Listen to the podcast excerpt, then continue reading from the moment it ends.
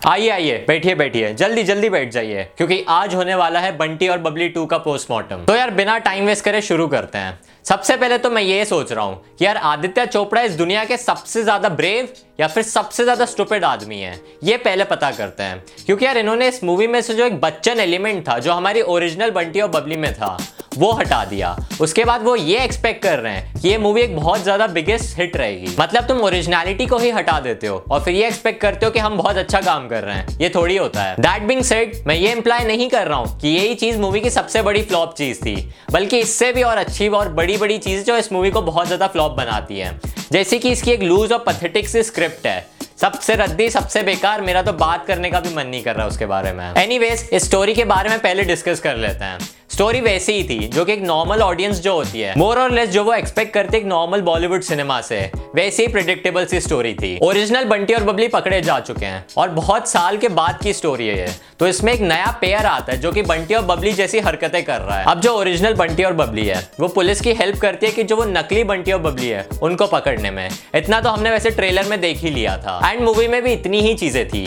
पर जो एलिमेंट्स थे उस मूवी में, उन्हीं चीज़ों को ना ज़्यादा स्ट्रेच आउट करके दिखाया है। इसलिए वो इतनी बड़ी मूवी बन पाई है। ओरिजिनल मूवी से अगर कंपेयर करोगे तो बहुत सारे चीज़ें ऐसी थी, जो कि बहुत ज़्यादा ना फीकी पड़ जाती है। इनफैक्ट इसमें जो सैफ अली खान का कैरेक्टर था, वो उन्होंने ना अभिषेक बच्चन का जो 16 साल पहले कैरेक्टर था, उसको एग्जैक्ट इमिटेट करने की कोशिश की है। पर वो इतना देखने में अच्छा नहीं लगता है। इनफैक्ट जो सैफ अली खान ने अभिषेक बच्चन के जो एक्सेंट को मिमिक करने की कोशिश की है, वो भी इतना अच्छा नहीं लगता है। अगर मैं ओवरऑल परफॉर्मेंसेस की बात करूँ तो बंटी और बबली टू थोड़ी सी बेटर है। मतलब ओरिजिनल मूवी से नहीं, वरना ओवरऑल मूवी में बेटर है। सैफ अली खान और रानी मुखर्जी की तुम्हें एक वैसी ही अच्छी सी केमिस्ट्री देखने को मिलती है, जो कि एक मैरिड कपल्स में होती है। मतलब बीच बीच में लड़ते रहते हैं, फिर वापस खुश भी हो जाते हैं। ऐसी जो छोटी मोटी चीज़ें होती है। पर ना उन्हीं के शॉर्ट्स को ना इतने बुरी तरीके से कहीं कहीं जगह पे शूट किया गया है, जिसको देख के मुझे लगा कि यार इसमें फ़िल्म मेकिंग फैक्टर की बहुत कमी थी। इवन तुम अगर एक्टिंग की बात करो तो आधे से ज़्यादा मूवी में ना ग्लैम अपील की बात की गई है। और मुझे नहीं लगता कि ग्लैम अपील में उनको एक्टिंग की ज़्यादा ज़रूरत पड़ती है।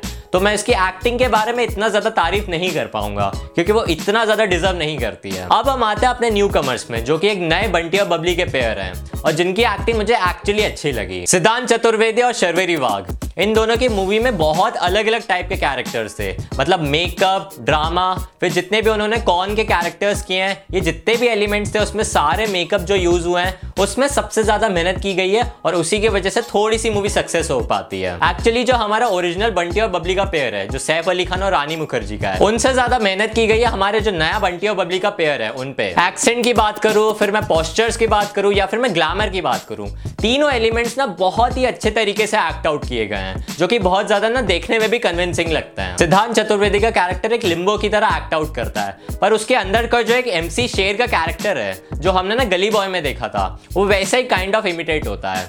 फिर हम अगर शर्वरी वाघ की बात करते हैं तो उनका कैरेक्टर भी ऑलमोस्ट कहीं कहीं पर ना डिसेंट ही था। पंकज त्रिपाठी का कैरेक्टर भी इसमें बहुत शानदार रहता है, जो कि हमेशा हमारे स्क्रीन में जब भी आता है तो हमें हंसाता है। वैसे भी हम जानते हैं, उनका कैरेक्टर तो उनकी एक्टिंग सबसे बढ़िया है ही। मूवी को अगर हम दो पार्ट्स में डिवाइड करते हैं तो अगर हम फ़र्स्ट हाफ़ की बात करें तो वो ना ओवरऑल बहुत ज़्यादा ना डल लगती है, क्योंकि उसमें एक सोल तुम्हें देखने को नहीं मिलता है। उसमें तुम्हें ह्यूमर भी बहुत कम मिलेगा, और जितनी भी प्लानिंग हुई है मतलब कॉन्स की जो प्लानिंग चलती रहती है, वो भी काफ़ी ज़्यादा डल लगने लगती है। और सारी चीज़ें इतनी ज़्यादा रश लगने लगती है। ऐसा लगता है उनके पास टाइम ही नहीं था सारी चीज़ों को शूट करने का। फिर अगर सेकेंड हाफ़ की बात करें तो तुम्हें ऐसा लगता है कि यार धीरे धीरे मूवी इंटरेस्टिंग होती ही जा रही है। पर एकदम से ना जो दोनों अलग अलग पेयर्स हैं, उनका क्लैश हो जाता है। और उसको देख के ऐसा फील आता है कि यार कितना डम सिचुएशन चल रहा है। उसको देख के मैं और ज़्यादा बोर हो गया था। बहुत ही ज़्यादा इरिटेटिंग और इतने ज़्यादा लाउड सीक्वेंसेस थे, जिसको देख के मेरे सर में तो दर्द हो ही गया है। एक्चुअली बताऊँ तो कोई पॉइंट नहीं था इस मूवी को बनाने का। उनका जो एक थॉट प्रोसेस था स्टोरी को लेके,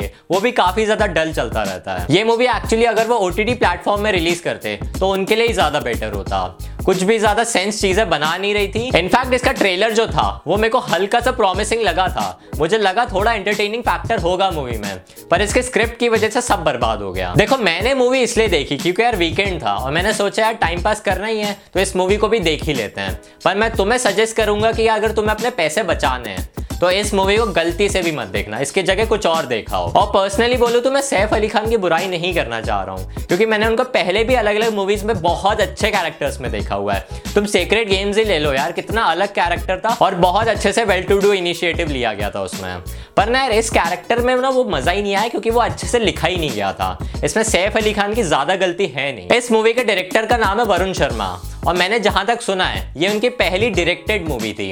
इससे पहले वो स्टोरीज लिखा करते थे। तो उनको पहली बार डायरेक्शन करने का मौका मिला था। एंड आई थिंक उन्होंने गलत ब्रांड चूज़ कर लिया। मतलब इसके अलावा कुछ और स्टोरी लेके अच्छी मूवी वो बना सकते थे।